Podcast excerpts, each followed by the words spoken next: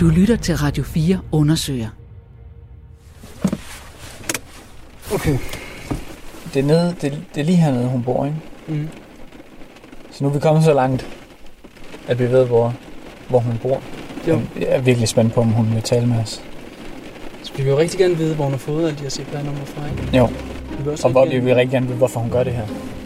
Vi sidder to journalister i en bil på en parkeringsplads i en landsby på Vestjylland. Skal vi lige se, om hun kommer ud selv? Så nu regner det jo ret meget.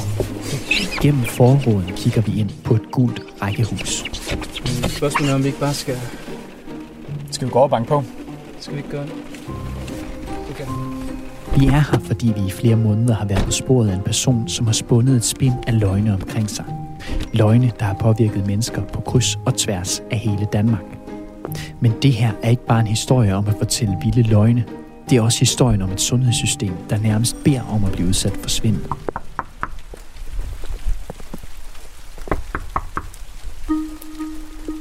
Bag døren bor en vaskeægte og dygtig løgnhals, som i overvis har snydt regionernes mange lægevagter. Det er lægevagten. Ja, goddag, du taler med Camilla Holmegård. Goddag, du taler med Frederikke Johnsen. Du taler med Malene Lykke. Der er ikke bare tale om små, uskyldige hvide løgne, som de fleste af os fortæller fra tid til anden. Ja, jeg har været inde på opereret for livmoderhalskræft. For 10 uger siden, der trykkede jeg med ribben, bare fordi jeg havde min hest. Jeg har brækket benet øh, har haft en Hoffmann-reparatur på. Og der øh, faldt jeg ned af den stige der. Uh, det gør simpelthen så stjerner, der er ikke, hvad jeg skal gøre. I overvis har kvinden i det gule rækkehus udgivet sig for at være mange andre end den, hun er. Og utallige gange har hun misbrugt andres identitet for at opnå præcis det, hun selv ville. Hvor har hun fået mit navn fra?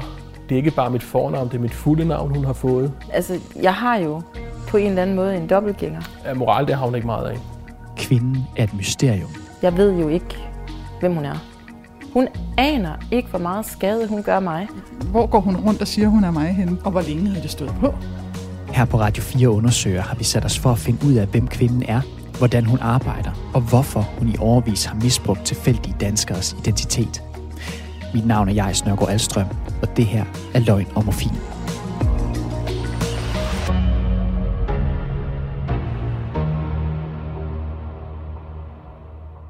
Inden vi begynder på den her historie, er der noget, jeg gerne vil indrømme. En ting, jeg gerne vil være ærlig omkring. Jeg lyver. Altså ikke lige nu, men jeg lyver en gang imellem. Forleden så løj jeg for eksempel for mine børn om, at den streamingtjeneste, vi bruger, ikke havde flere afsnit af det program, som de elsker at se, men som jeg synes er sindssygt irriterende og dårligt fjernsyn.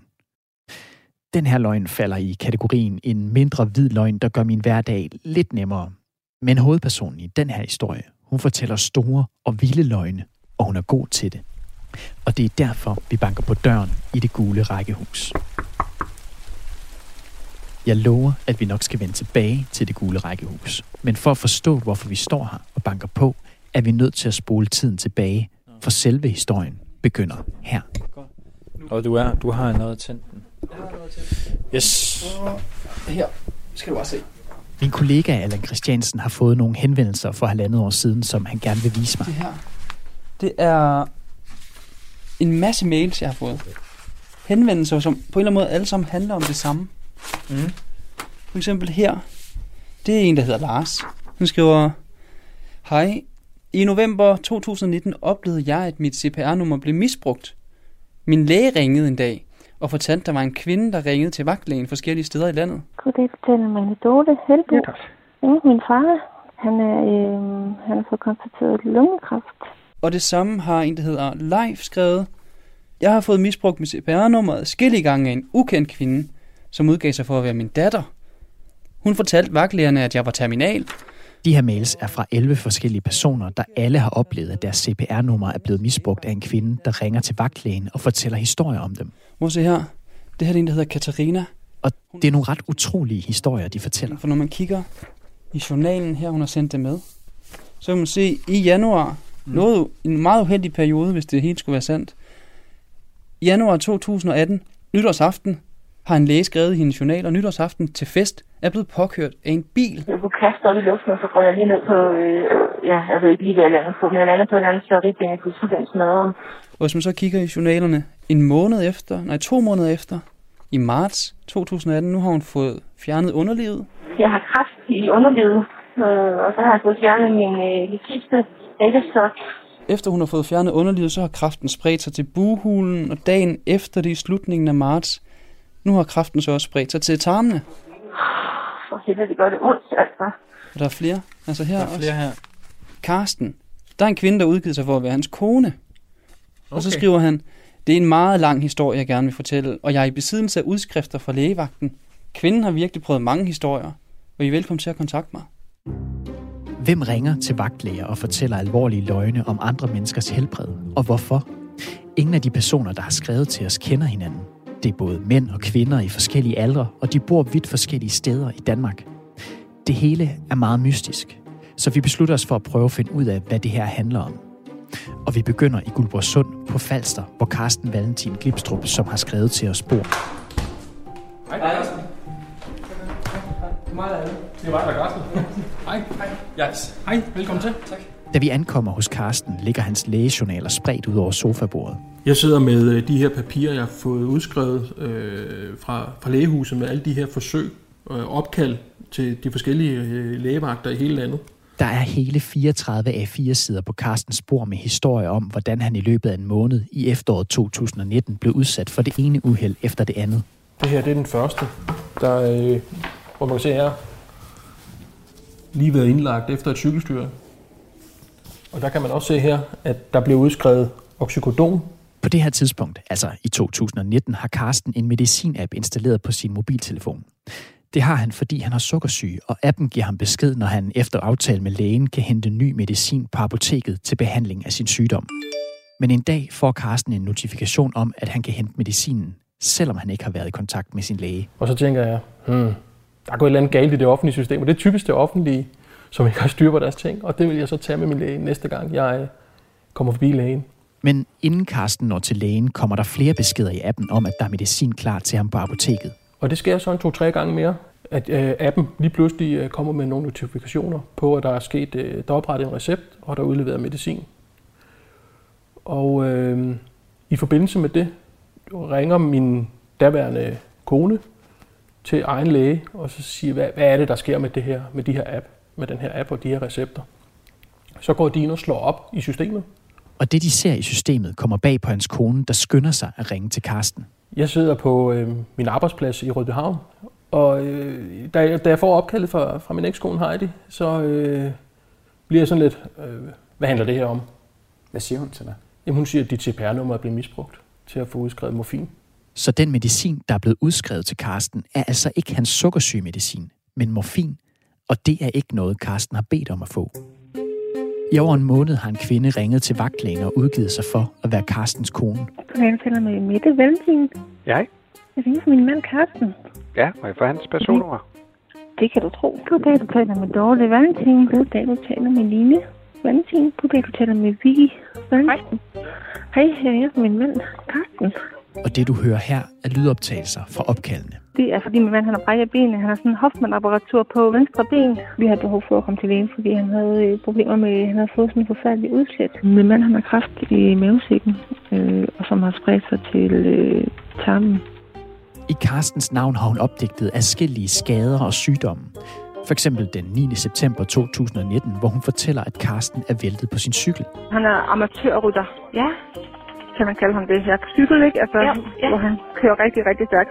Og under det her opdigtede amatørcykelløb er der en af de andre ryttere, der cykler direkte ind i Carsten. Det var simpelthen to, der kørte sammen.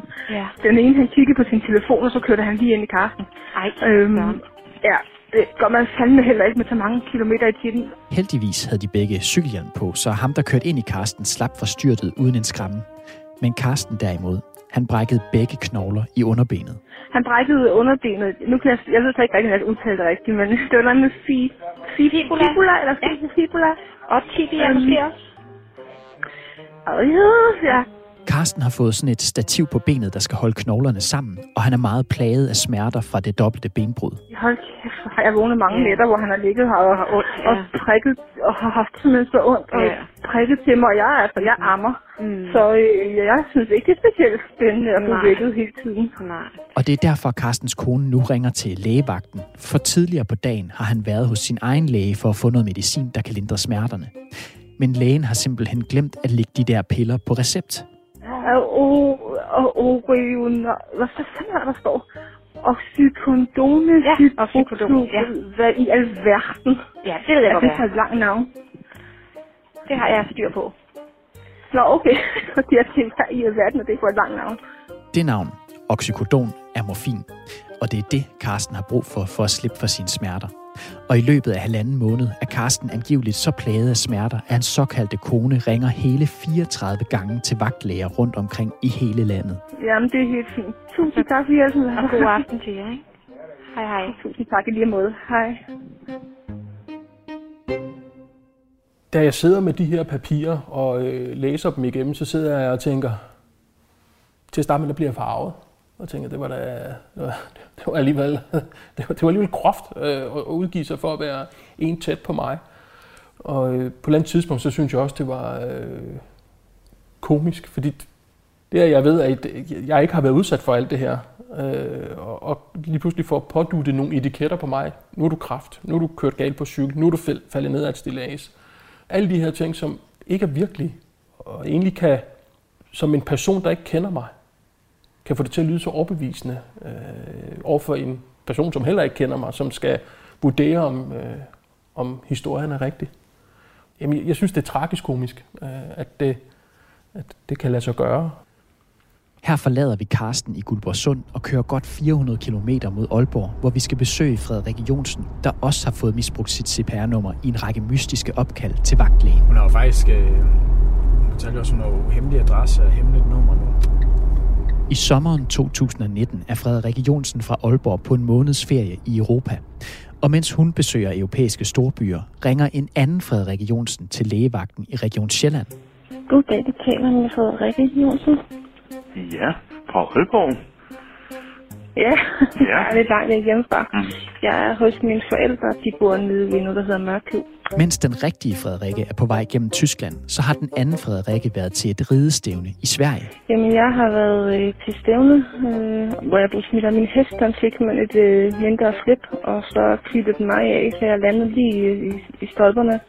Og der fik jeg simpelthen øh, pakket min fod.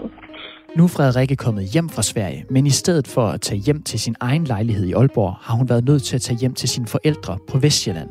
Og jeg bor altså i et lejlighed. Jeg kan ikke komme op og ned i en, en lejlighed og sådan ting. Så jeg har besluttet mig for, at jeg skal være her hos mine forældre. De bor i et hus, hvor jeg kan være i en kørestol og rullestol og hvad nu jeg ellers kan bruge. Frederikke ringer, fordi hun er løbet tør for de smertestillende piller, hun fik med fra Sverige. Og da hun ikke kan komme til sin egen læge i Aalborg, har hun i stedet været hos sin mors læge i Mørkøv. Men her er der opstået et lille problem. Men øh, lægen der, jeg snakkede med, han har bare ikke fået bestilt min medicin, det jeg skulle bruge. Og nu er jeg godt nok ved at gå ud af mit gode skin, for jeg har simpelthen så mange smerter, og jeg ved ikke, hvad jeg skal gøre. Morens læge har simpelthen glemt at lægge medicinen ud på en recept, så Frederikke kan ikke hente den på apoteket. Det kan jeg ikke lige se, hvad det er for søren. Ja, men det er, det, er det et morfinpræparat?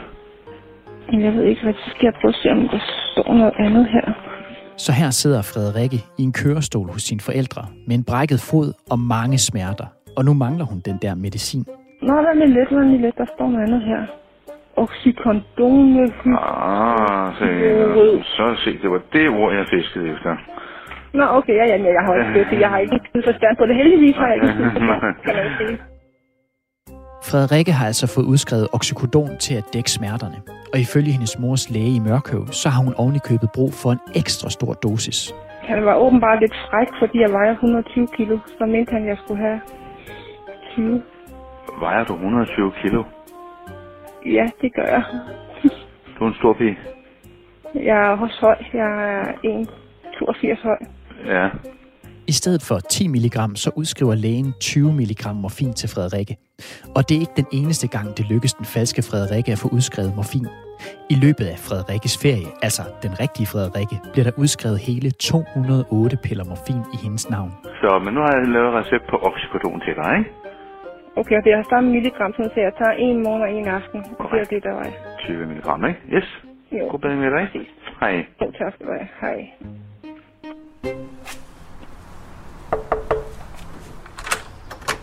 Goddag. Goddag. Og Hej. velkommen til. Tak. Skal du bare komme ind? Ja. Da vi ankommer hos den rigtige Frederikke, er hun i gang med at tage et stort skridt.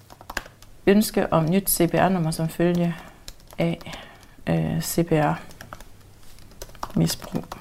Hun er ved at søge om at få et nyt CPR-nummer. For i månedsvis har en kvinde udgivet sig for at være Frederikke ved at misbruge det personlige identifikationsnummer. Først så skal jeg skrive baggrunden for, hvorfor jeg søger et nyt CPR-nummer. Og så skal man så redegøre for, hvordan et nyt øh, personnummer kan bidrage til at forhindre yderligere misbrug. Må jeg lige se, hvad slutter du af med? Vil I ikke nok hjælpe mig? Jeg kan simpelthen ikke andet, end, end, end at bøndefalde systemet. Vil I ikke nok hjælpe mig? Jeg er faktisk desperat. Så. Så kommer den afsted. Yes. Frederikke bliver første gang opmærksom på, at nogen misbruger hendes CPR-nummer kort før hun tager på ferie til de europæiske storbyer. Og jeg skal op på min arbejdsplads og ordne nogle praktiske ting. Og øh, inden jeg går ud fra min arbejdsplads, der bliver jeg ringet op af min læge, og jeg kunne se, at der var flere ubesvarede opkald fra hende. Da jeg så taler med hende, der, øh, der siger hun til mig, at hun er blevet opmærksom på, øh, fordi hun har gennemgået udskrifter fra, øh, fra vagtlægerne, og har fået en kraftig mistanke om, at jeg er udsat for CPR-tyveri. At der er en, der, der kontakter vagtlægerne faktisk i hele landet, og udgiver sig for at være mig, for at få morfin. Ligesom Karsten bliver Frederikke chokeret over, at hendes CPR-nummer er i hænderne på en fremmed, som giver sig ud for at være hende for at få morfin, og at det nu står skrevet i hendes journaler. Frederikkes læge skriver et notat i hendes journal, der skal advare andre læger om svindelnummeret. Men alligevel lykkes det altså den falske Frederikke at få udskrevet mere morfin i Frederikkes navn, mens hun er på ferie. Frederikke melder misbruget til politiet, men politiets reaktion overrasker hende. Jeg fortæller øh, betjenten, hvad det er, min læge har, har sagt øh, til mig, og hvad det er, hun øh, har opdaget i min øh, journal. Og jeg beskriver den her svindlers adfærd. Og så siger betjenten, jamen du skal vide, altså jeg, jeg optager rapport, men, øh, men det er ikke noget, vi efterforsker. Og jeg, jeg husker, at jeg sådan siger, undskyld, hvad vi har? Det er mit CPR-nummer. Altså det er mit, hvad skal jeg sige, ID-tag. Lige nu jeg kan slet ikke overskue alt det, der kan ske, når nogen de, øh, de kender hele mit CPR-nummer. Og så siger han til mig, og det glemmer jeg aldrig, og det er sådan, det vender tilbage til mig indimellem. Jamen det lyder som om, at det bare er en, der vil have morfin. Det, det, det er bare nogen, der vil have stoffer. Så, jamen det vil jeg da ikke have, at de gør i, i mit navn. Frederikke er målløs over, at politiet ikke vil efterforske sagen med begrundelsen, at der nok bare er tale om en, der vil have nogle stoffer. Og i den anden ende af landet får Karsten fra Guldborgsund sig også noget af en overraskelse, da han melder CPR-misbruget til politiet. Og så kan jeg så se, at min sag bliver oprettet. Jeg får et journalnummer, og jeg vil høre nærmere, når den får en afgørelse. Og et stykke tid efter, der får jeg så en afgørelse om, at den er henlagt, grundet det ikke er strafbart. Og det, jeg kan ikke forstå, at det ikke er strafbart. At du må udgive dig for at være en anden person. Men så længe det, du ikke lider et økonomisk tab, så er det ikke strafbart.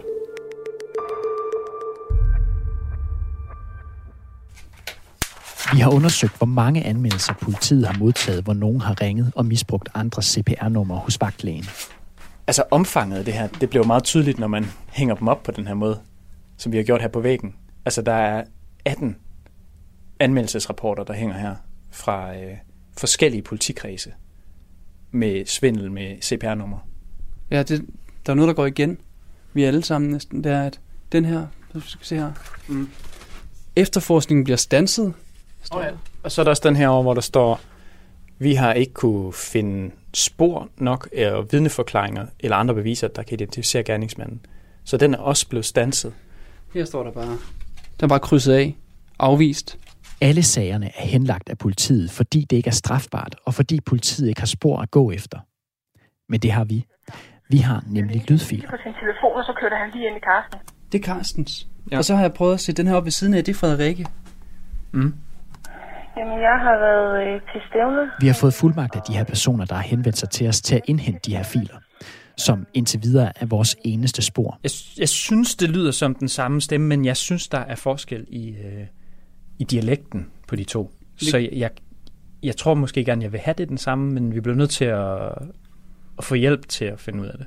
Og derfor tager vi kontakt til hende her. Jeg hedder Mette Jorshøj Sørensen, og jeg er uddannet sprogforsker fra Aarhus Universitet. Jeg er kendt med i lingvistik, og så har jeg skrevet en phd afhandling om kriminalteknisk fonetik. Mette Hjortshøj Sørensen er ekspert i at genkende stemmer og hjælper blandt andet politiet med at analysere stemmer i kriminalsager. De fleste af mine sager handler om stemmesammenligninger. For eksempel øh, nogle optagelser, hvor der er sket noget kriminelt, og så bliver de sammenlignet med øh, øh, en eller flere mistænkte. Vi vil som sagt gerne finde ud af, om det er den samme kvinde, der har udgivet sig for at være Carstens kone og Frederikke.